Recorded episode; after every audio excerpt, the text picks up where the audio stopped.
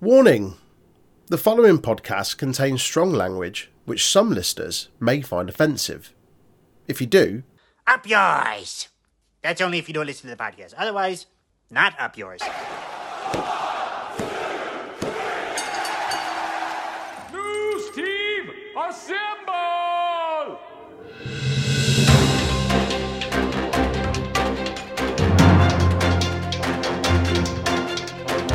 Hello, yes. Welcome to the Untitled Wrestling Podcast. If you're listening on Jack's Radio, you've just been listening to Smoke and Mirrors by Downstate. how dare you? Why? Why? Can't believe I've done this. Why did you do this? Every time. I'll, I'll add some good songs later, don't worry. you Um, won't though, will you? Just I will. The Um, best of downstate. it's been a really quiet week in wrestling, hasn't it, Troy? Really nothing- quiet. You, you could hear a pin drop. big at all has Nout. happened. Um, no returning legends, no glass breaking, no EVPs leaving companies and going to the other guys, nothing. Nah, man. No, no imminent internal announcement about to happen in WWE. Not a sausage. Nothing. No- Not no one champion. iota. Champion matches in indie mega shows announced jack shit. Um, so this is only going to be a short episode filled mainly with the works of Downstate. Um, obviously, You arsehole. obviously, I am joking. Um, it's it's been a bit of a everything broke after uh, Aaron and Ben did the news last week. Yeah. Yeah, like we did a I- couple of hours. like yeah um so let's let's just get into it um Mat Men's Andrew Zarian reported here in rumblings that WWE hoped Stone Cold Steve Austin's WrestleMania 38 match wouldn't be a one-off. There's been speculation Austin could be looking for a Goldberg or Edge type deal, and he'll work a handful of matches. This come out after a, a lot of dur- during Raw last week. There was a lot of kind of um a, a lot of news reporters were putting out like eye, little eye emojis on Twitter, Mm. and um, WrestleVote put something like, "If if I what I'm hearing is true, wow." Um, and then all of a sudden, Sean Ross Sapp on Fightful Select just broke that WWE have held talks with Steve Austin for coming back for at least a physical angle, but what they're hoping more likely to be a match. Um, ever since Kevin Owens has been teasing the shit out of Yeah. something. Um, me, me and Ben were uh, on um, Tom Clark's podcast, so we spoke a bit about this. What are your thoughts on it? I don't want it. I love Austin. Don't do it. Don't don't shit on like It's such a happened. double-edged sword, isn't it? like you want it to happen I'd love to see because it'd be so cool to see Steve Austin come back. You don't want it to happen because out of all of the legends, he's one of the very, very few that's actually retired and stuck to it. He's the only one. Is he? The only other one was Shawn Michaels, Yeah, we know what happened there. And he went to Saudi Arabia and got loads of money. Um, and Yeah, I- before that it was Taker as well, but obviously Mm. Taker like not even six months after. Um, I just want him to be integral to it because that's one thing he prides himself on. If you listen to any of his interviews, like Stone Cold, like uh, Broken Skull sessions, and he talks to a lot of former like wrestlers, guys and gals that are retired, and talks about that whole kind of like the itch to come back and remaining integral to it, and this, that, and the other. Don't shit on that. Yeah. Um I again it's one of those things. Whenever he comes out and stuns someone, you lose your shit, don't you? Absolutely, of course. I'm I'm not worried that he could hold up his end of a match because I think his style like allowed him to be able to. He's just to a brawler, isn't he? All he needs to come out is just throw hands. It's nothing fancy. I think if it was against a guy like Kevin Owens, of course, we'd have like a really, really fun match. Owens Um, would just be selling and bumping his ass off for the whole thing, Yeah. wouldn't he? I Austin could literally come out and do a Goldberg style match, win it in three minutes, and Mm. everyone would be happy. It's in Texas for fuck's sake. He, he could literally just come out, hit a stunner, and pin him and leave like the Rock did to Erick Rowan that time, Mm. and everyone That's would true. be like losing their shit. For for me, I, I as I say, it's a double edged sword. I, I'd love to see it, but I would have loved to see it more ten years ago I was going to say 10 years ago. when he was because he he's 20 years removed from his last match. That's mad. The last time he wrestled was WrestleMania 19. Wow. Um, Wow. Is that 20 years ago? No, 19 years ago. Almost 20 years ago. still, still, yeah. Um, and for for someone who growing up, he was literally one of my absolute favorites. Yeah. I I. I almost I almost liked the fact that like his his last match was was important Mm. was that important as well. Like I wouldn't I wouldn't want him to come back and be like, oh yeah, I'm gonna wrestle Goldberg and just have an absolute dumpster fire or and I don't I, I don't think he necessarily would because as you said, he seems quite like he seems quite set in like what he'd want to do if he were to come back. Like I know he said previously he'd love to come back and face Brock. Um but he'd have to do it in like a Texas death match or something like that because it would pr- be able to protect like yeah, of course. his shortcomings and stuff like that. But it it's one of them, isn't it? The spectacle of it would be awesome. The actual execution, who knows? Yeah. I don't doubt that he couldn't give something in a match, but I just don't think I need Uh, to see it. Uh, Yeah, I think he could go. I absolutely do. I just, I for me, I'd, I'm worried because when Sean came back and had that fucking awful match at Saudi Mm. Arabia, it kind of lost a bit of the magic when I went back and revisited Taker Michaels too, because Yeah. Yeah, it was like, well, he's that was the perfect note to end it on. And now you've and the same the same with Flair Michaels, where I know I know that like two years later, Ric Flair was doing stupid shit in TNA, yeah. having Hulk Hogan wheel him around in a fucking wheelchair and having having I quit matches with Mick Foley. Right. I yeah, and I don't like it. Do, it doesn't feel as important. Whereas the Rock versus Austin at Mania 19 still feels like, oh wow, this is Stone Cold's last match. This is a fucking huge deal. Mhm. And the fact that people didn't know it was his last match at the time. Yeah. Yeah. Like the, the original plan was for Sting to debut and challenge Austin after the match. Mm. And obviously that changed because Sting talks fell through and Austin had to retire. Um, so while I'd love to see it, I, I don't. I, I'm as I say, I'm I'm worried more from a selfish note of how revisiting that last match would make me feel. Yeah. Also, I'm thinking. Thing is, so okay, you look at people like Goldberg, you look at people like Edge that have come back. Edge more so, he's had a few more matches, but both had a bit of a kind of rekindling of their career. They've come back, they've been able to wrestle kind of limited scale, uh, schedule rather, and they've used that to help get people over. Now they, they've taken losses and they've taken wins. Goldberg's won a Universal Championship a couple of times. Gold, Goldberg getting people over. Well, on, mate. he, he lost to Drew, didn't he, at the Rumble? Drew and Drew and Roman, he got over everyone else. He lost to Strowman, Mania, Wouldn't say lost to, lost to Lesnar. Brock didn't need help getting over. Come on, No, mate. but what I mean is, like, he's he's he hasn't come back and he's just won every single match, He- which is oh, how a lot of people expected him to be brought back because of who he is. he did initially. True, true. I, I I I agree with the Edge point of view though. Like Edge, I, I feel Austin. The, the thing with Austin as well, which was the other point like I made when I was talking to Ben about it. Austin can't lose his first. Now, this this was what my point was going to Right. be. Okay. is you you you've I- brought I- people like Goldberg and Ed, Goldberg and Edge back. Both of them can afford to have a loss, a couple of losses even, and it's Mm. fine. Partly because it's helping get people over.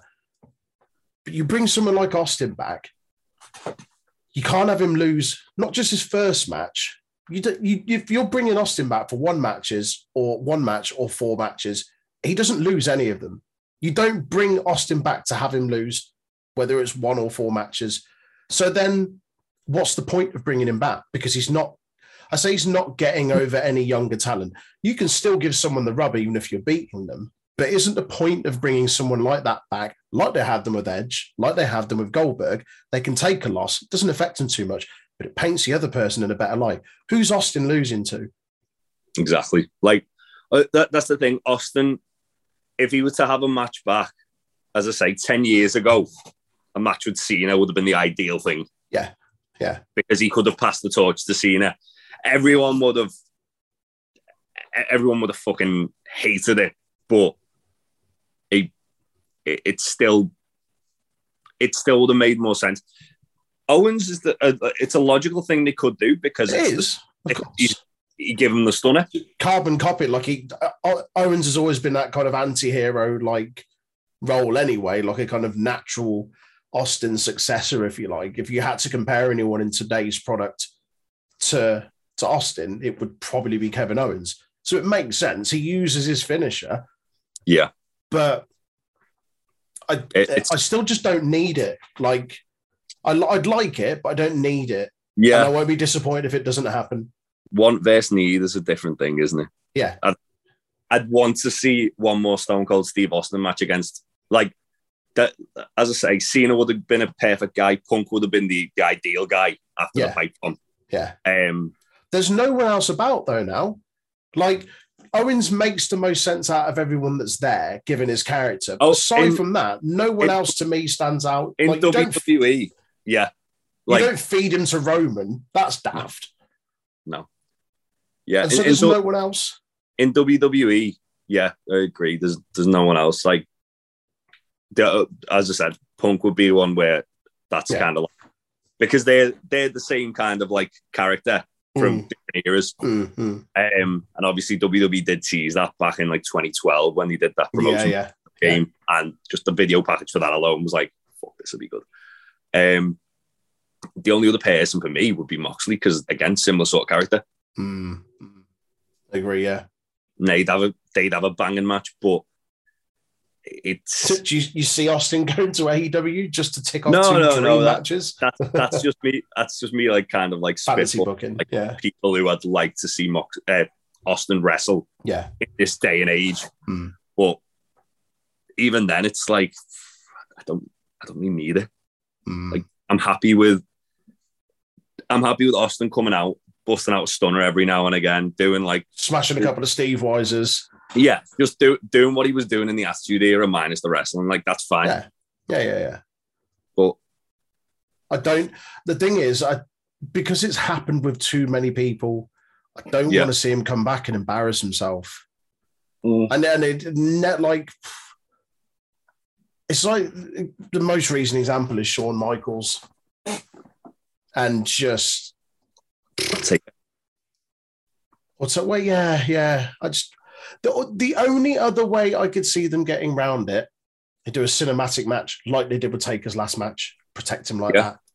that that could work. and they have they have like a fucking a fucking a, a broken skull match like that's what they call it they have it at the broken skull ranch and it's just like a, a cinematic prop space match pre-recorded i don't know but i i still don't know if i want to see it to be honest like i love austin and that's why i don't want to see it so i don't want this- to ruin the magic Segue. What if we get the smoking skull versus the American flag skull? thanks for listening thanks for listening guys we'll uh we'll catch you next week Just one. I hate you. I hate you. And the thing is, I've got to read this fucking next article out. We'll move on um, from the news of Stone Cold Steve Austin and move on to something that has equally, uh, if not more, dominated the headlines, certainly this week in particular.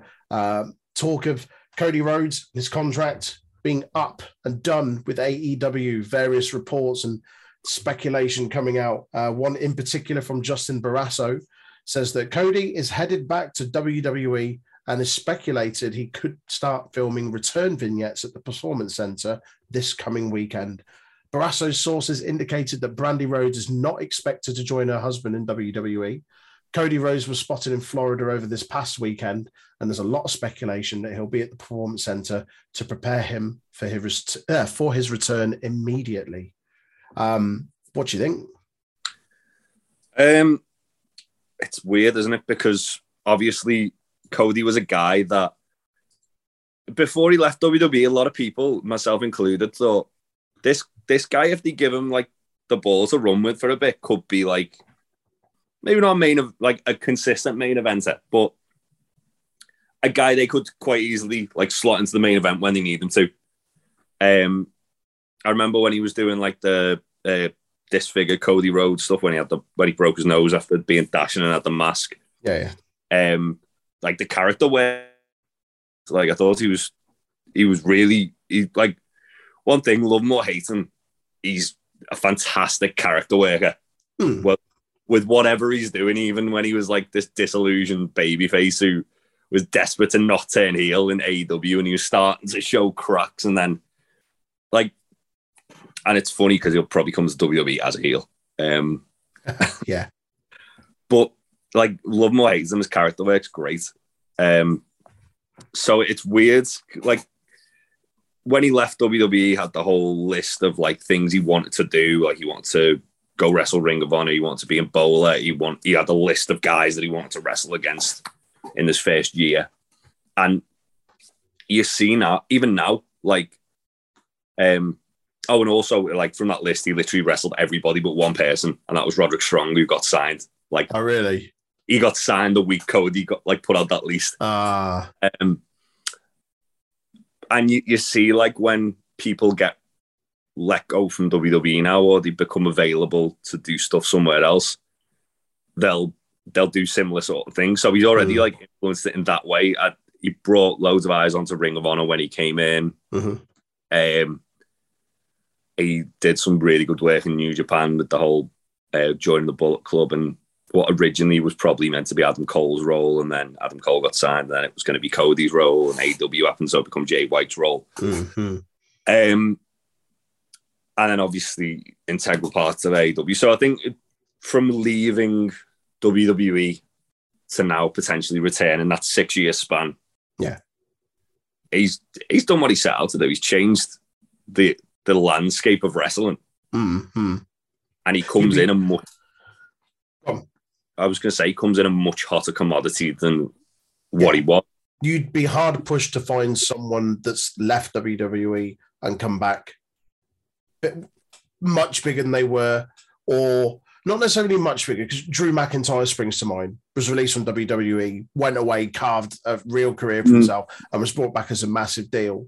Um, EC3, again, another one released, went to Impact, did really, really well there, brought him back in, then not so much.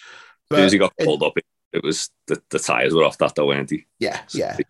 But in terms of actually, as you said, not just making a name for themselves and really showing what they can do. Uh, Matt Cardona, another one, probably springs to mind.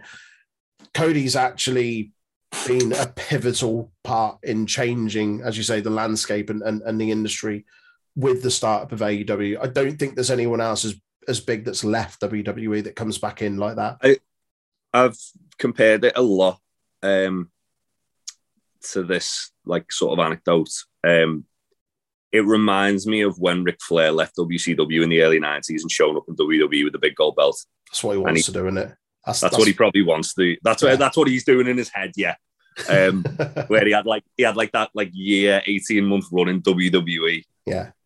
or WWF at the time, and then he just went back a much bigger deal. hmm it reminds me of that where like he he's left like the company that he was like kind of one of the cornerstones of. Mm.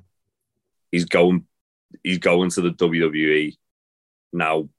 It the the thing is the WWE are in a very unique position here because they could literally make like just push Cody to the moon. They've got a ready-made main eventer there. They've got a guy like they we we we was we've spoke about like how the main event scene is just two guys at the moment. Yeah. They've got a guy who has from from putting his own like the work in. They they could make him a huge deal. Everyone was the fact that the Stone Cold Steve Austin came out, news came out like mon- Monday evening American time. Yeah. Tuesday morning, the Cody Rhodes came news came out, and everyone fucking forgotten about Stone Cold Steve Austin coming out of retirement mm-hmm. because where's Cody gonna go? Is Cody showing up at Elimination Chamber? It, it it shows like how big a deal this is. Like it, it's the first kind of the first jump from AEW to WWE. We've had plenty. Oh well, the first big one, Blair Davenport's the first one, but don't worry about that Don't worry about that. that, and also she went back to Japan for a few months and then came in. Anyway, the, the first direct though, like we've we've seen the other way. Obviously, Matt Hardy's contract expired. He's shown up. Kyle O'Reilly's expired. He's shown up. Mm. Cole Danielson they shown up. Um, and it, it's interesting because Aaron made a really good point to us where he said,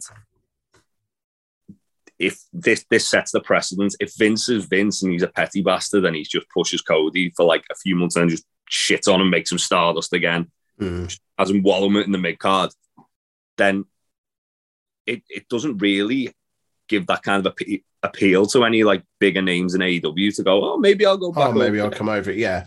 It's the same as when they brought everyone over from WCW and they brought them out. And there were very few people that came over from that that were actually treated as they should have been, or Well, with the Booker T exception of Booker T. came out with it, but even then, it took like three years of him like wallowing in the mid card and Yeah. putting stupid angles and fucking racist angles to get Yeah. like to, to get to where he was to eventually Mm. be a world champion. Which leads me to my next question around Cody. And we we discussed this actually the other day on uh, on the train down to London. Um, where do you see him fitting it? Because Well, so so my my my point to you the other day was, and I'll I'll, I'll reiterate it, obviously for for those that weren't there. He's very clearly said that whilst during his time in AEW, he won't challenge for the world championship. That opportunity was there, it went. And whilst there isn't a clear kind of upper and mid card structure in AEW, his role there was very much to elevate that upper upper mid card talent well, the does thing, he go into WWE a main eventer? Does he come in in that elevating the the, the upper mid card talent? Like, where does he come in? Like, I know you say he's you know he's been away and he's Mm. done this, that, and the other, and he's absolutely coming back with more It- stock than he left with. But does he come straight back in at the main event level? I, I think they could do that. Like they, if they want to make a big deal out of it, let Cody do his whole meta shit that he loves to do. The Codyverse. The Cody verse. I'm come in and be like, oh yeah, well I went away. I went to, I went, I became elite when I went away, something like that. Like he's, like he's Oh. going to fucking obviously do if he's allowed to cut his own promos. Well, and uh, again, that was going to be my next point is how much to WWE mention what he's done in his time away? Because there's there's no like glossing over it. Like it's They'll literally do what they did with AJ and go, oh yeah, well he was making an impact in Japan. right. even though Cody's not been in Japan for like four years. Um, it doesn't matter. Don't worry about it. Um, what's very, very interesting is they are dropping hints already that it's it's coming. Right. Uh, on Twitter, they were they were teasing that he was going to be Miz's partner in that match with Logan Paul in it. oh yeah, we uh, know who that is now. Yeah, um because Miz was saying his part was dashing and um they were they tweeted out something like there's a lot of adrenaline in the air to find out who's going to be um Miz's tag team partner um and then Edge when he was cutting his promo um they tweeted out something like no smoke and mirrors with Edge um Right. And Edge basically alluded that it's going to the person he's going to be wrestling at WrestleMania is either going to be AJ Styles, Finn Balor, or Cody Rhodes. Um, Right. because he said he said something about phenomenal. He said something about uh, demons, and then he said um, something about becoming undeniable, which is Cody's whole thing was from was well, Cody's whole thing when he got to AEW was he went from being undesirable to undeniable, yeah, yeah, yeah. And it's like okay, well, it's interesting that there's. I mean, if they hadn't have if they hadn't have like just you know hot shot the belt back onto Brock because they had no fucking ideas what to do Hmm.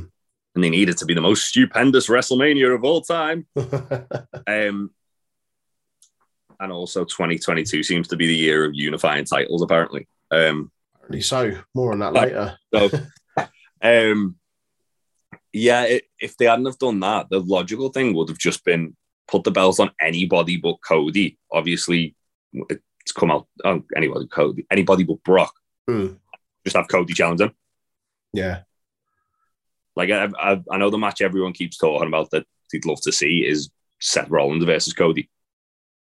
That'd be interesting. I think storytelling, wise like especially with Seth Rollins leaning into the meta a lot recently, Hmm. where he's like coming out dressed as fucking the sh- in the In the shield, shield gear as a suit. team. yeah, like he, he could he could quite easily you could quite easily have Rollins, like he could come out dressed as Stardust or come out with like yeah. a face mask on or something like that. Shitty neck tattoo. Yeah. But I, d- I don't know. I'm I'm very intrigued to see what happens with Cody. I really am. Um, don't know, don't know what that'll be, but I am very intrigued. Yeah. Um, moving on, we spoke about Brock winning the belt in the Elimination Chamber. According to PW Insider, he went off script when he broke through his pod to enter the match, and that wasn't planned. I Um, mean, I think it was. well, Aaron said he saw that there was a big chunk cut out of the fucking Yeah, like it was already like pre-broken before Lesnar had Yeah. even done anything.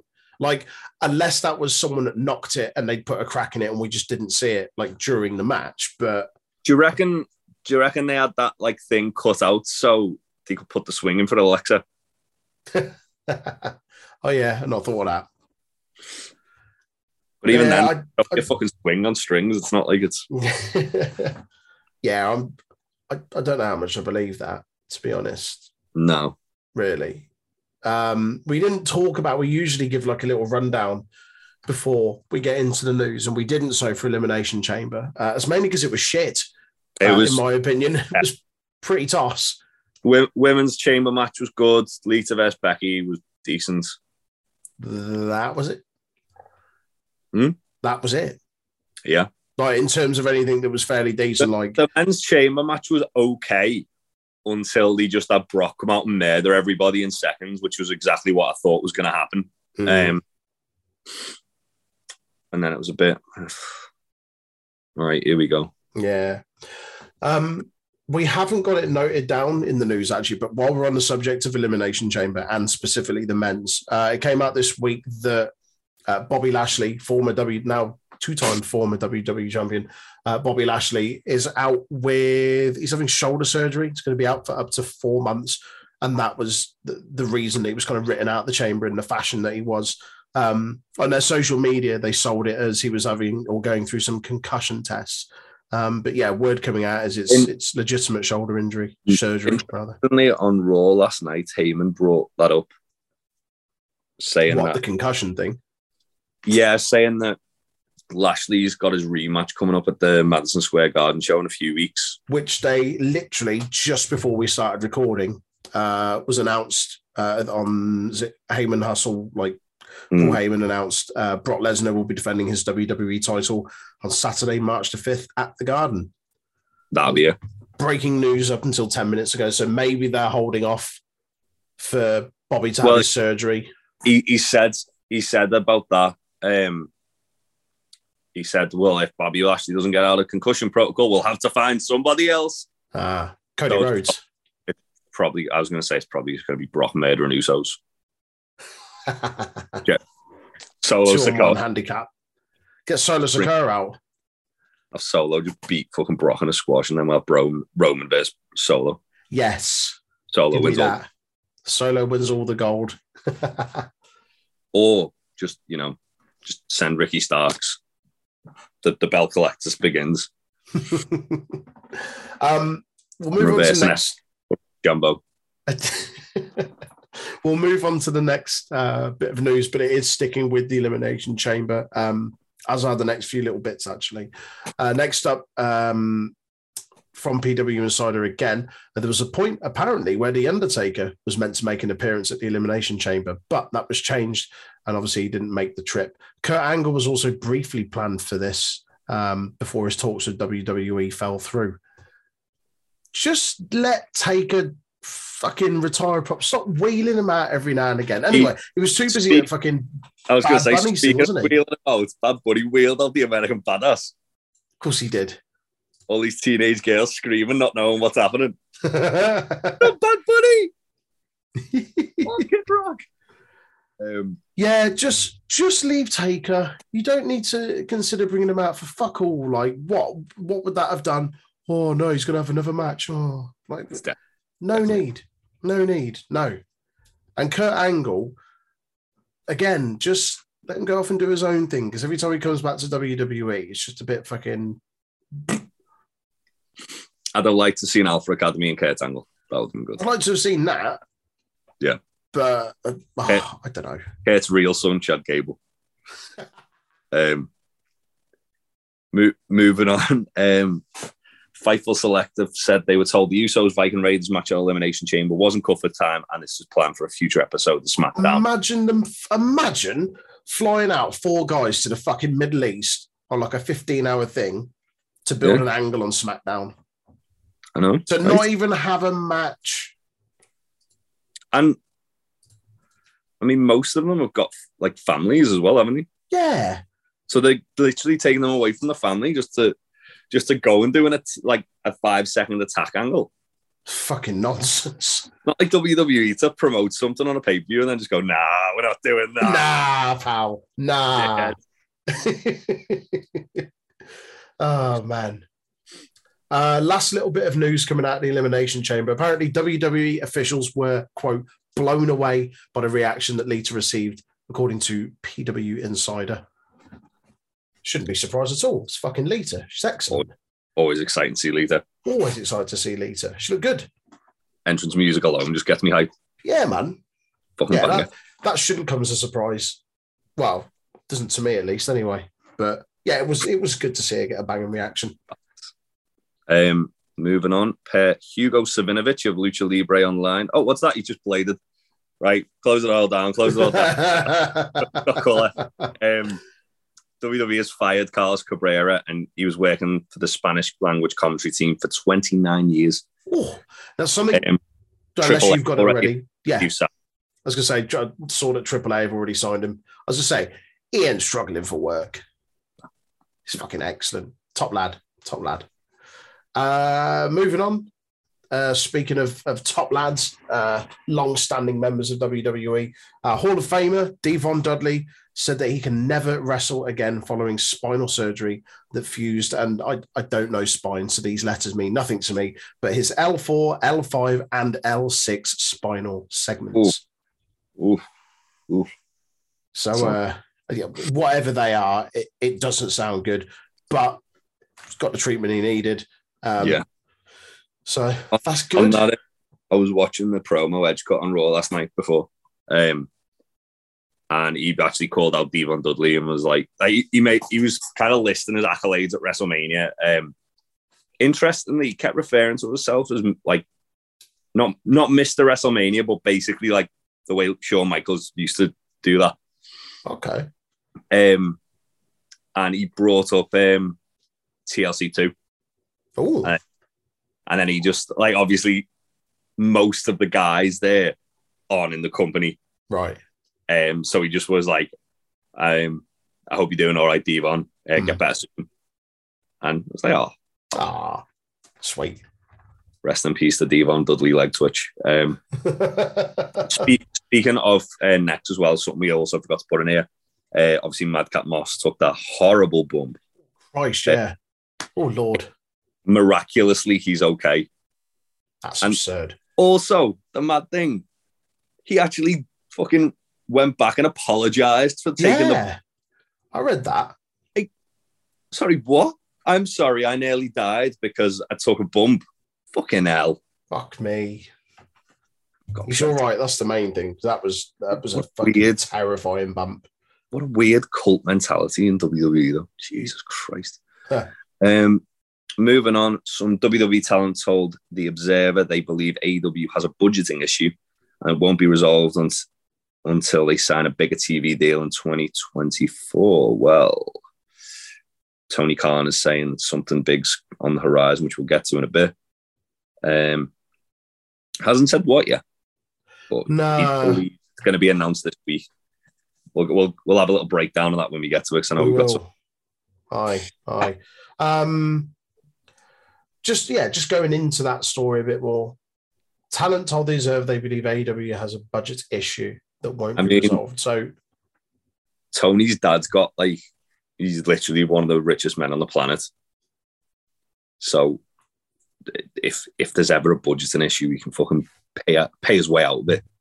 oh, you say you say that, but surely there gets to a point where his dad's just like, no, like if there is an issue, I'm not bailing Yeah. you out because Yeah. you'll have only got he'll have only gotten himself into that budget issue through fucking silly contracts and this, that, and the other. Uh, so like, surely it gets to a point. Um, the whole initial thing it was it was from was um the video game Okay.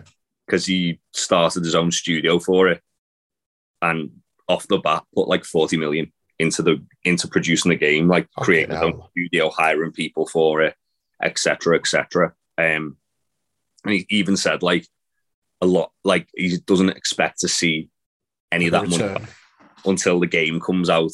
And Yeah. obviously, when the game comes out, everyone's gonna they're, they're probably gonna make that forty million back quite comfortably. Yeah, You'd I imagine. so.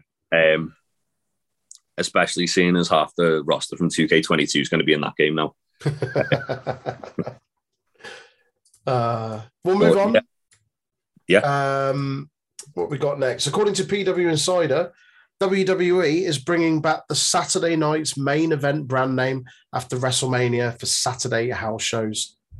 That's cool, I guess. Like- They put a poster up. It made it sound like they were going to do a pay per view instead of yeah, I thought that. Is that the one that had Seth on it? yeah, and they had one with Becky on as well. Ah, okay. Yeah, Hmm. I mean that would also be cool. Like, I kind of like them bringing back some of these old names for things, like when they do those little nostalgia ones for like NXT when they've done like the Great American Bash and Halloween Oh. Havoc and stuff like that. Just give us Taboo Tuesday, and I'll be all right. Come Tuesday, Come Um, Tuesday, it's su- Super Come Tuesday today because it it's is. This the twenty second. Yeah, yeah, yeah. I know. Super Come Tuesday. Super come Tuesday. Uh, Von Wagner better mention that on NXT tonight. Um, he won't.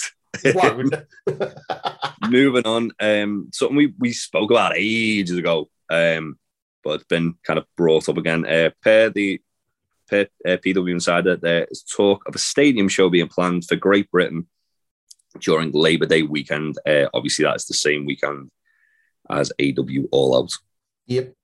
That's the first weekend of September. So it's like the second, Yeah. no, third and fourth. Yeah, Yeah, I think so. Labor Sure. Day's the Monday the fifth, I think. Monday the fifth. Yeah. Uh, yeah, I mean, as you say, we, we'd mentioned that quite a while ago. And I think the initial talk was that it was going to be, I always call it the Millennium Stadium, but it's the Principality Stadium in Cardiff. Yeah, uh, which has got a roof on it. So I imagine that's probably part of the reason they're going to do it because September in the UK not guaranteed to be dry. So you want that safety of a roof. You can't even do Wembley; it's only got half a roof. Yeah. Um, so yeah, it, oh, I've got to fit. Like I won't be able to attend this one because I'm not in the country. But um, you're America. You get a fucking red eye to Chicago. Go to All those. what a wedding, mate! What a wedding. Um, but yeah, there's Take the wedding with you. There's talk of uh, Drew McIntyre and Tyson Fury. Yeah, which which I do not want to see. it's one of those things. Part of me is like, part of me is like, oh yeah, I'd want to go because it's a pay per view in the UK and we've not had one of them for fucking ages. SummerSlam was the last one, wasn't it? Yeah, well, we 90. shitty ones like We had like Insurrection, didn't we? And No Mercy ninety nine. No. Mercy.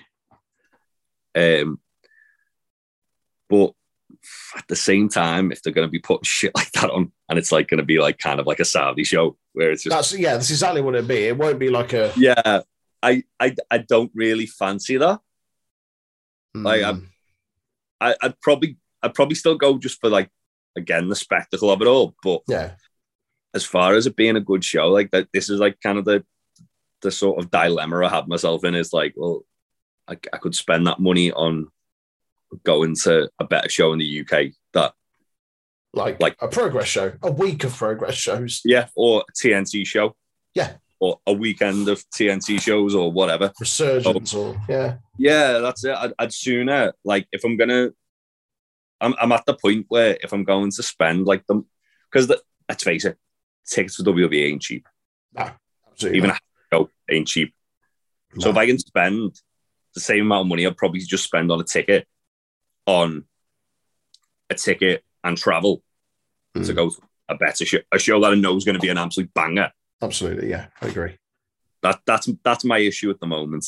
Um, Yeah. but who knows? Who knows? See what they announce. Yeah. Cody Rhodes might change my mind. uh, and next up, uh, and last for WWE news, PW Insider reports that James Curtin, formerly known as Drake Maverick and formerly known as Rockstar Spud, has been working as a member of the Raw creative team for the last three to four weeks.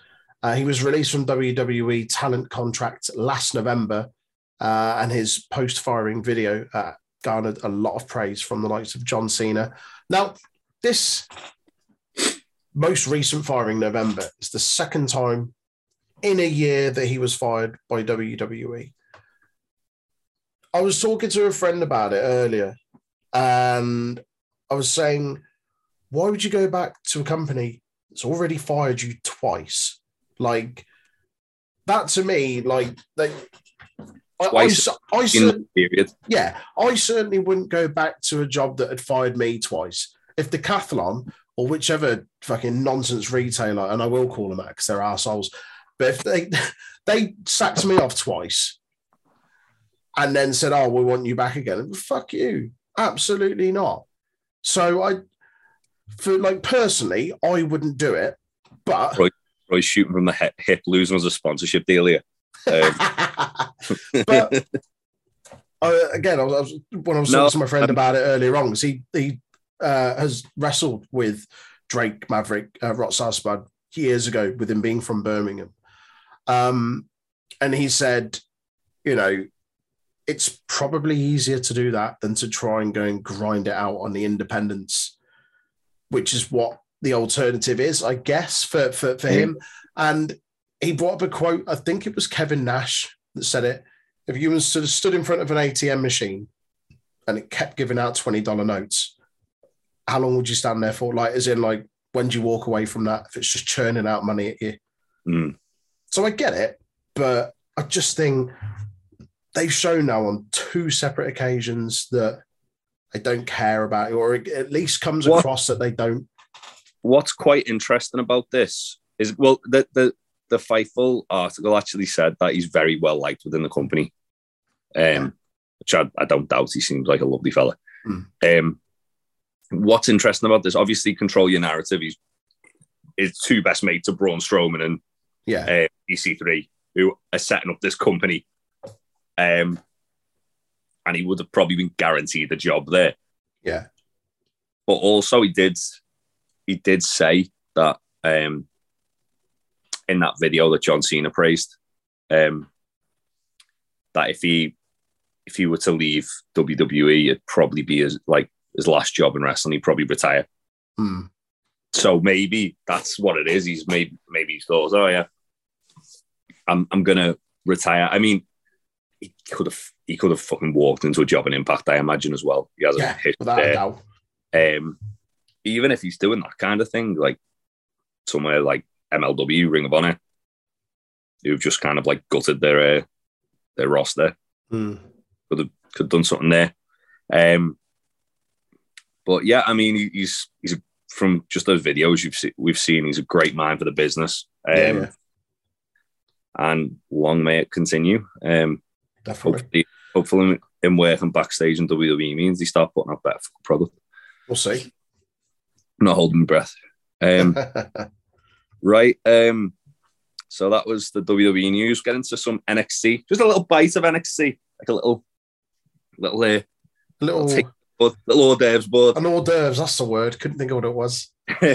so first off, WWE has announced they are planning to run NXT Stand and Deliver on Saturday, April the second at noon, um, before night one of WrestleMania 38 per WrestleVotes. Uh, speculation from Wrestling Observer Radio and elsewhere is that Dolph Ziggler versus Bron Breaker will happen on that show. Right. Firstly, Oh, God, you called it well. You called it Stand and Deliver last year because it was pirate themed. It's not pirate themed this year. So what are you playing at? don't worry about it. It's bollocks. Uh, secondly, like NXT 2.0, mate. it know. feels like they're now just treating NXT as essentially a pre-show to Mania instead of it being its own thing. Yeah. that's a shame. Uh, but I am really excited for Ziggler and Bron Breaker. which I didn't think I'd Dolph. say.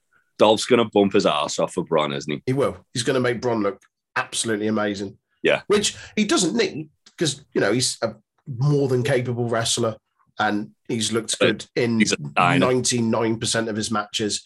But Ziggler's going to bump like a madman and he's going to make Breaker look like an absolute animal. Yeah, um, and yeah, it, what else do you think is going to be on that card? Um, Well, one thing I the will tag say, team match. We're getting get the tag titles, aren't we? We're going to get Imperium and Creed Brothers. yeah, uh, one thing I will say um, about this, at least it's on at a reasonable time. Yeah, It's on five p.m. our time. that's all right. It's same So time we- as usual, but the Saudi shows, isn't it? We- Yeah, we get like two or three hours of NXT, then we get nap, and then we get WrestleMania. Done. Job's a good one. Yeah. that's fine. Um, but yeah, I'm, I'm excited for that match. I, I think Ziggler and Breaker will be good. I think the Creed brothers and Imperium will be good. That'll be on the card. Um, I imagine we're getting Mandy Rose and who are they lining up next for her? Uh, Haven't they been teasing Cora Jade yeah, a little bit. singles match? Yeah. Um, we might get Haley that. Ray. Kaylee, Ra- Kaylee Oh. Ray, she already had a match against her. Oh. The other way, like she forced, I'm sure she did, from what I can remember. Um, but we may well get a Oh, rematch of that. wasn't it at a Vengeance Day? Mm. Um, but I wouldn't be against seeing them again, and I'd like to think that Kay Lee Ray wins that. They've got Yeah. to put some like a, a, a big kind of marquee women's match on it for Mania weekend. They haven't announced anything for NXT UK around that time yet, have they? No, they did Prelude last year, didn't they? Mm. Maybe Yeah. they'll with the like the borders opening a bit more. Maybe they'll do um some kind of Oh, UK matches on there. Worlds Collide. Maybe did- not World Collide, but like maybe they'll do like a couple of. Although I don't, I don't see Meiko versus Mandy Sat, Meiko Satomura versus Mandy Rose happening anytime soon. Um, but I, I could, I could feasibly see like Ilja defending it against like Yeah. some, maybe even Ciampa if Ciampa's yeah, just for men Ciampa. But then Ciampa. Ciampa also wrestled on Raw last night. He did, yeah. So We'll see. That'd be right. yeah, Uh, and then last little bit of NXT news. Uh, former Ring of Honor ring announcer and wrestler Quinn McKay has joined NXT and will be hosting their live new, sorry, will be hosting their new show, Level Up, under the new ring name of Kelly Kincaid. I just realised I, I typed ring announcer for some reason. It's she was actually a backstage interview. But either way, she was very good. Oh, sweet. Yeah, it's good, good signing. Um, I know she was talking about wanting to wrestle more, so it's hopefully going to lead to her doing some wrestling in NXT. But who knows? Sweet. Either way, she's a good personality. Yeah. That's all of NXT. Told you, bite size, Yeah. little hors d'oeuvre. So next up, AEW news. Um, we spoke about it in WWE news. There's on rare occasions there's there's actually crossover, uh, and on this occasion it involves one Cody Rhodes. So his contract uh, apparently had an option that Tony Khan could have exercised to give Cody a raise and keep him for another two years. That is according to the Wrestling Observer newsletter. Khan did that with Hangman and the Bucks deals, but the Observer source speculated that he didn't in this case because he knew Rhodes was unhappy. Hmm. Unhappy because he's, he's not allowed to win a title. I mean, he Um, brought that on himself. Yeah. Um, and Andrew Zarian added to this as well, uh, saying uh, on the Well Live Pal podcast, which is a great name, um, that people on WWE side were the ones who first contacted the media to tip them off the story of Cody Rhodes leading AEW. Zarian said the WWE guys were waving their WWE flag in victory over the news, and the celebratory tone was excessive given to Cody had not signed with WWE. Oh god, it's, it's gonna be like fucking. It's gonna be like Sting fucking going into WWE all over again, isn't it? They're gonna have Triple H defeat him for the E. Oh God. I mean, that's typically WWE, though, isn't it? Like excessive celebratory tone. He's not Yeah, even like- there yet. we, we should give them the benefit of the doubt. As I say, this does indicate they might actually push Cody. Uh, I'll believe it when I see it. Yeah. I really will. I don't. I don't. I The- still the don't thing- see it. The thing is, though, as well, like obviously he's part of um a couple of TV shows and stuff now, so he's got a bit more of like a mainstream appeal to him than what he did have. Rose to the mid card. Road, roads to the mid card, um, Stardust to the top, Stardust to the top. the the Go Big show, like that weird America's Got Talent kind of slash Fear Factor kind of show. yeah. Um, but he, the point I'm making is he, he's he's getting about a bit more. Hmm. So that, that obviously, I mean, look at the Miz. He's fucking got like a job for life because he does shit like that. True. True. So who knows? Um,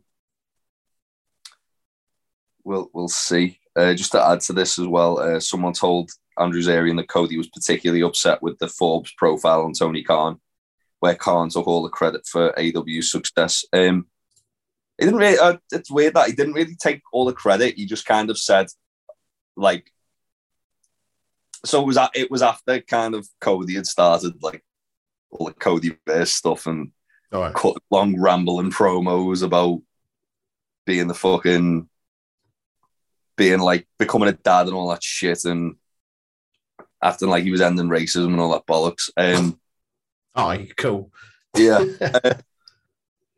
um, that, but yeah, like he, he basically Tony Khan kind of took like a bit, like took like that control away from all the EVPs, not just Cody. And in that interview, he'd kind of turned around and said, "Oh yeah, I, I wear many hats these days. I'm a booker. I'm a promoter. I do Hmm. this, that." As opposed to kind of having like a bit more of a backseat and just like allowing them to run the day to day stuff. Yeah. Yeah. Um, but you know, play silly games, win silly prizes. That's right. um, moving on, last little bit of Cody related news. Um, while Cody Rhodes did have his supporters in the AEW locker room, the Wrestling Observer newsletter says, quote, a lot of the talent were quietly celebrating Rhodes' exit. The hero treatment given to him by some in the company after he left is a great public story, but not the real story. It, it's interesting, isn't it? Like, um, it, it it's interesting because everyone who's kind of jumped to the defense of Cody and Brandi, Hmm. the first word they've always used was professional. Yeah. Now, that's great. It's good. It's good. The professionals. It if you jump into someone's defense, like if someone came up to me and said, "Oh, that Troy's an asshole," first I'd agree with them. Uh, Prick. but then I'd also be like, "Oh, I wouldn't." The first thing I'd say is, "Oh no, he's dead professional." There you go.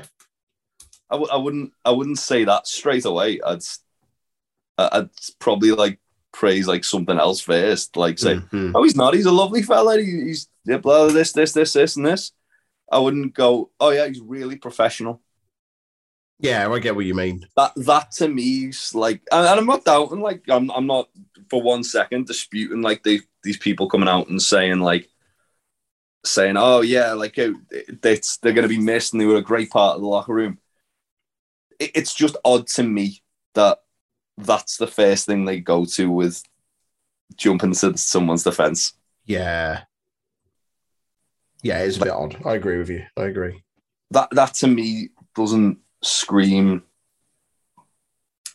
It it doesn't scream well liked. It screams easy to work with. Mm, mm. We'll see. I'm sure once he eventually jumps ship to WWE and all the rats will come out and start fucking that. I don't know. He'll, he'll, he'll be he'll be on his fucking best behavior. He's shitting himself that Bruce Pritchard's gonna get him in polka dots. oh God. Um, but yeah, uh, moving on. Uh, regarding other AEW contracts, uh, Wrestling Observer newsletter says Jericho signed through to the first week of 2024. Kenny Omega has a year left on his deal, and Jericho and Punk are believed to be the company's highest paid stars. Um, I know, obviously, it comes no surprise that about the highest paid. I know Cody was talking about um, like tiered contracts in in uh, AW of like where you are on the card essentially is where you'll get paid. Right. Um, whether and that's what's cool about that is that's whether you're a man or a woman. Where where you are on the card Yeah. Regardless of gender. Yeah. Yeah. Yeah. Um, and he said like the it was like um, you get like a provisional thing if you're just doing dark matches to then like as like a tryout system. Hmm. Then you you've been signed and you're like kind of like the entry level, so to speak, um, slash developmental. Then you've got like the mid card to like TV talent sort of thing. Then you got main event, and then you've got Jericho. Um, Yeah. So I, I yeah, it doesn't surprise me that Punk matched that because it would take a, a big offer to get a guy to come out of retirement after seven years, I'd imagine. Makes you wonder how much they're offering Steve Austin to potentially come out of retirement after 20 years. Well, he doesn't need the money, does he? So No, well, Punk doesn't need the money either, does he? no. No, none of those people there that are on city contracts need the money. Jericho's fine without even No, wrestling another to be- day in his life off the back of Yeah. Fozzy.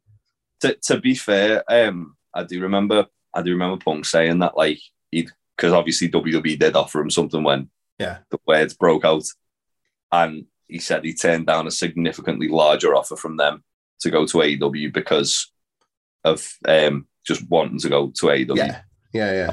Oh, that's cool. Um, man. But it still comes as no surprise to me that Punk No. is one of the, The highest. highest. Yeah, definitely. I mean, the, the, they got that back in fucking t-shirt sales alone on the first weekend he come I was going to say, yeah, again, like Punk could not wrestle another day and still live off t shirt sales. Punk still only has like two AEW t-shirts out as well. Really?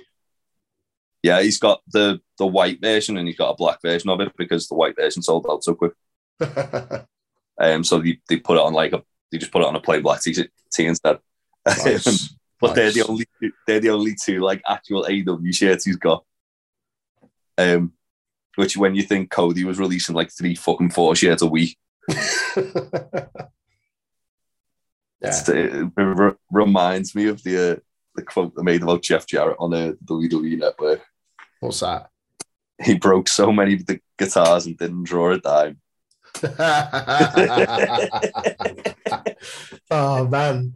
Uh, speaking of someone that does draw dimes, uh, Kenny Omega told the Wrestling Observer Res- uh, Wrestling Observer Radio that he still needs surgery for his umbilical hernia, and he won't be able to return until six to eight weeks after that happens. That we were talking about this, weren't we? Like with obviously Kenny had like a litany of injuries Mm. um, over the like sort of 12 months. And he's still been able to perform at, at the at the caliber that um he's like at, at the caliber that he was. And then like this interview he did with the Wrestling Observer News, like he, he like obviously talked a lot about the injuries, talked a lot about Cody's situation as well, which was eye opening. Um, yeah, yeah. but the the injury side, like he was saying about how there was an episode of Impact where he did a running, and they had to cut the whole segment. Mm. He was literally like doubled over in pain. He looked like a little old man running out. And That's when you bad. Bless him.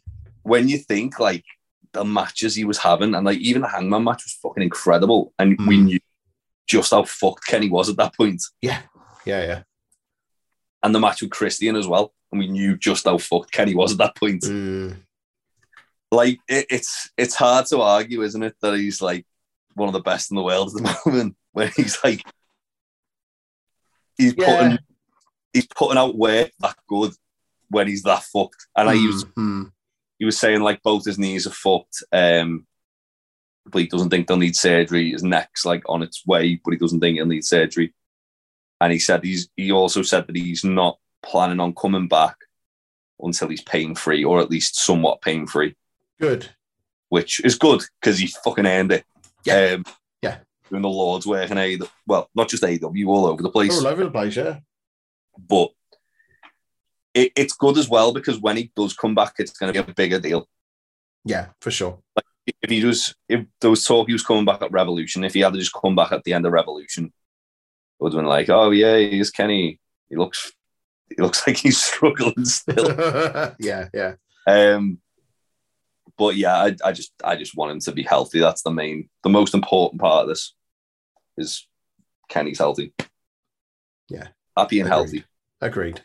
Um, moving on, we'll go to the, this big announcement that Tony Khan's been teasing all week. Um, Wrestling Observer Radio, Dave Meltzer said the massive news Tony Khan teased last week probably isn't a free agent signing, but more like a business deal. Further, further to that, Meltzer said AEW is being a little more conservative in regards to its signings until the next TV deal, where they hope to get an increase. Um, yeah, there's he, he he's been talking about like how he's been locked in talks and he hopes he hopes to have it announced on Friday. He's still in negotiations. Um, I've got a feeling it's either going to be a streaming service Mm. or it's going to be a new TV deal they're going to announce. Streaming service would be banging.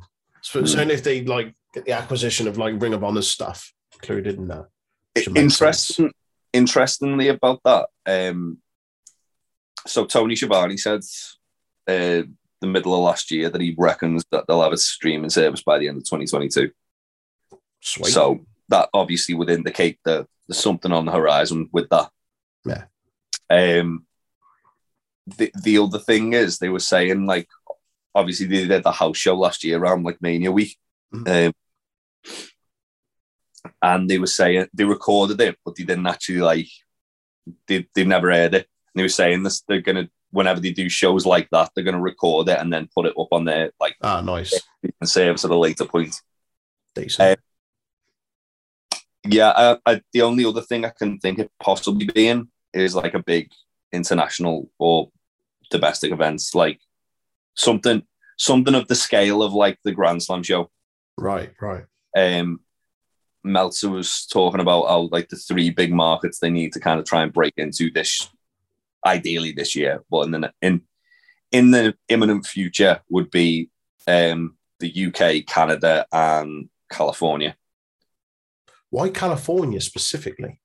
They basically they've only really worked the shows that Like On the East Coast. yeah um, oh, okay. the furthest the furthest like towards the west coast they've gone is uh, they've done a show in Vegas and they've done a few shows in Texas. Right. Um, so that's why California is kind of like the one, the big like market in America they've not actually done yet. I see. Also with like a lot of the talent, like the Young Bucks, um, Christopher Daniels, uh, Frank Kazarian, and Brandon Cutler, to name a few, being like California natives, it's kind of like a no right, brainer right. do Okay. like yeah um there's and then the final bit of kind of like speculation the that we spoke about uh, a few weeks ago is this talk of AEW doing a big cross brand show in New Japan at some point. Mm. Yeah, Maybe. yeah. Could be that. Could be that. Could be that. Hopefully, it's that. He said he was working on something big in regards to like working with other companies Mm. down the line, but he never gave a time frame on that. But either way, I, it, it's in, cool. It's going to benefit the fans, whatever it is these things usually do when it involves Tony Khan and, and an announcement. So, Well, you usually he says he's got a big announcement, and it's never as big as it's gonna be. Yeah. But it's it's always something that's quite cool. yeah, yeah. If he's saying that something massive, I feel like it's gonna be something fucking monumental. we'll see. We'll keep it covered. Uh, Next up, penultimate bit of news AEW has a quote working plan to bring Buddy Matthews, formerly known as WWE's Buddy Murphy, um, to bring him into the company. That's according to Fightful Select. The site says several talents were told of the plan last month. gonna guess those talents are Pac, Malachi Black, Brody King, Rey Fénix. Um, yeah, they they did a House of Black vignette this week. right. Uh, it it came out kind of like Wednesday afternoon that Buddy was pretty much a lock to join. And obviously Malachi did his awesome video packages when he um when he like the day Just the day before he debuted, wasn't it? Like, he wasn't it? He brought, put it out. Um and Buddy did one that was in the same within the same universe. So, we so to yeah. uh, where it reused like Josiah Williams and the other doctor that he did the black sick on, Yeah, yeah. and it was the same like mental institution and all that. They Mm. were. Um, I'm excited for it. I'd, I'd love to see him there. The- certainly in the House of Black.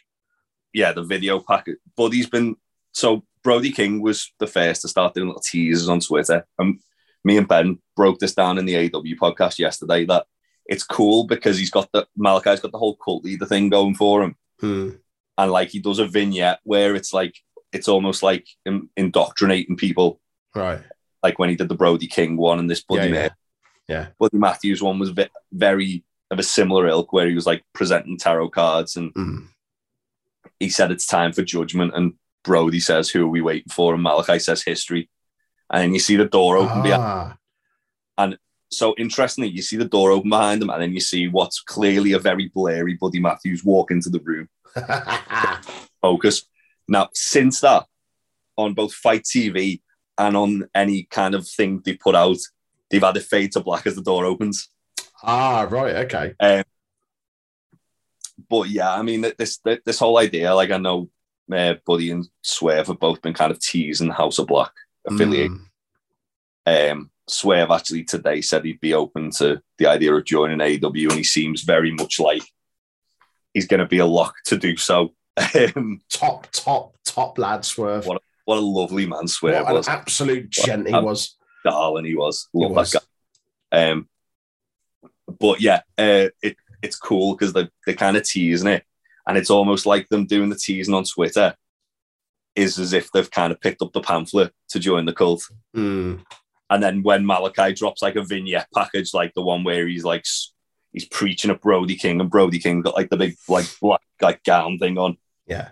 like the spit and the black mist on him, and then now Brody's indoctrinated. Mm. Um, it, it'd be cool if we get like another one for like Buddy this week. yeah.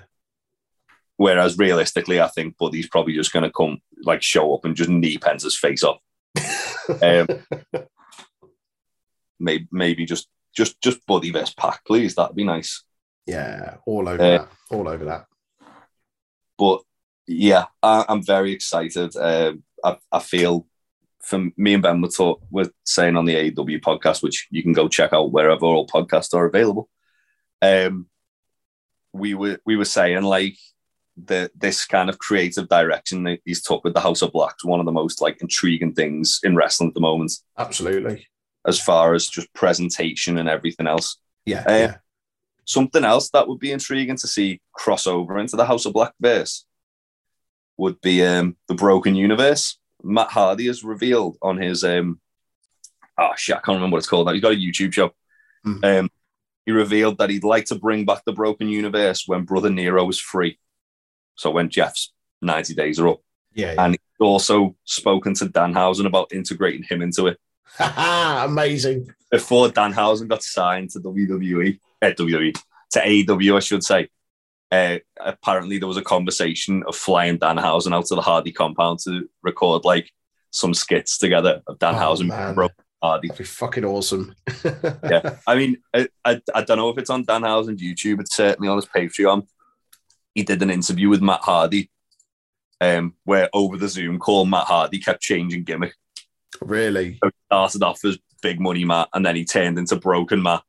And him and Danhausen were having just like the most fucking bizarre conversation. and then he eventually like kind of went back to he went to like, Damascus as well, the the like more evil version of Big of uh, Broken Matt Hardy. right. It was it was fucking wild. Sounds fucking mental. Yeah. Right. Um, that's Ready all. for I rest for uh, AEW, yeah. Right. Rest of the world then. Let's get into it. Um, we recently were down in Camden for uh, Camden at the the Electric Ballroom. Couldn't remember what it's called then. For Progress's most recent show, Progress One Two Nine. I Choo Choose You, uh, which was fucking excellent as always. Now I was meant to jot in the results here. it, it was called Ralph Wiggum Mania, but uh, there was a there was a um a copyright dispute. Sure, sure. um, it was a But- great show. We I've- Just getting the results up now. okay, cool. Um, particular standouts from that, there was the the four man like cruiserweight match essentially, wasn't it? Which The was Yeah, the opening Madness. surprise star match, which was Danny Black defeating Callum Newman, Joe Lando, and Maverick Mayhew, which was absolutely Absolutely outstanding. phenomenal. Yeah, Some of some of the spots in that match, I was just like, wait, what? that was a that was a banger. So that good. was that was one of my favorite matches of the show. Um, we got Spike Trivet defeating Man Like DeReiss, that um, was good. which was a really fun match. Yeah. Uh, Spike Trivet is just a horrible man. We got um, Gene Munny defeating Brendan White of the Greedy Souls. Um, Yeah. That was a fun match. Uh, Sunshine Machine defeating Charles Crowley and Elijah and Northwest Strong, the team of Kane and Krishna and uh, Luke Jacobs. Um, that was awesome. That was a banger as well. Uh, Charles Crowley's fucking superb as well. If you don't know who he is, check Oh, out. his entrance is tremendous. It's like Yeah. the great showman meets wrestling. Yeah, Um, and Sunshine Machine are just dead fun to watch, aren't they? yeah, man. They they were Uh, like. Well, Chuck Mambo and TK, TK Cooper. Cooper. That's it. Yeah. Uh, we got the Ring of Honor World Championship defended in a um, pure rules match. Jonathan Gresham defeating Dean Allmark, and that was tremendous That was as superb. Yeah, well. Um, everything was superb. There wasn't a bad match on the card. uh, it, was, that was a brilliant show. Um, we got the Progress Women's Championship number one contendership match uh, in a Thunder Bastard match.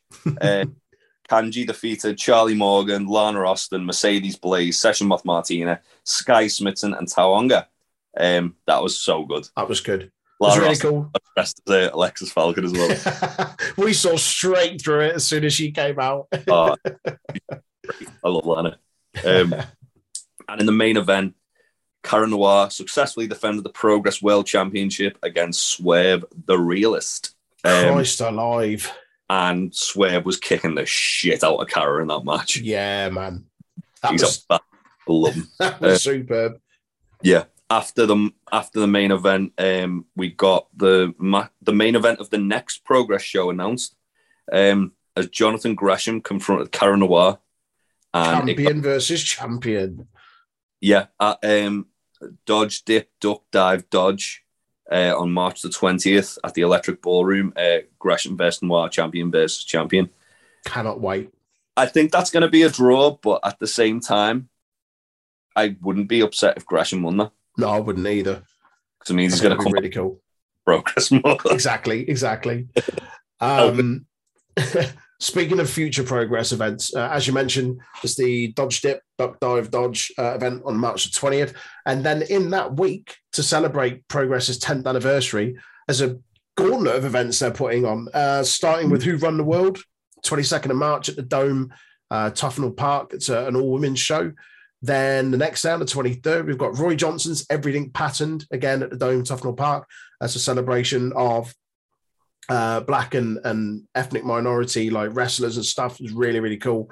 Uh, the first one he ran was at uh, Wrestling Resurgence a couple of years ago. So, yeah, well worth checking out. It'd be really fun.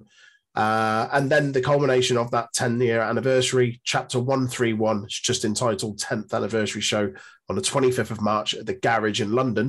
And I believe the main event for that is Cara Noir against Ilya Dragunov. yeah.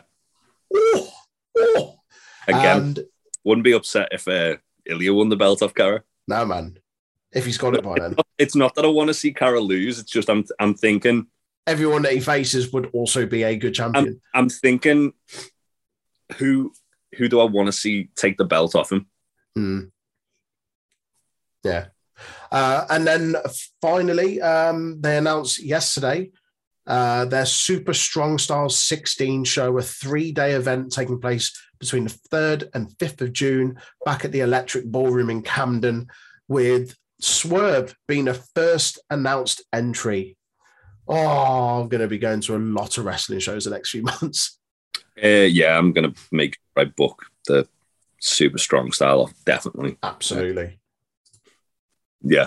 Annoyingly, I don't know if I can get to any of those other shows. Oh, man. I'm gonna I'm gonna do my best to get to the 10th anniversary one. Yeah, Um, but I'm definitely gonna go to Super Strong Style 16. absolutely. Um, moving on, uh, Ring of Honor's Hall of Fame announced um, the f- I don't know if it's the final or they seem to allude it was the final entry into the their Hall of Fame. Um, CM Punk, which is A surprise to absolutely no one, but rightfully deserved. makes the most sense in the world. Um, Yeah. joining the Briscoe, Samoa Joe, and Bryan Danielson. What a first class! Yeah. What What's mad is like I don't- I, I don't know how often Ring of Honor are planning on doing these if they're making it an annual thing because you've you've got four headliners there on one one Hall of Fame event. So that makes me think, oh, maybe they're not doing it annually. Is it a one off or is it biannually or what? Because you could put all of Uh, those in as a headliner of the Hall of Fame if you like. I reckon Low Ki's sat in somewhere just seething.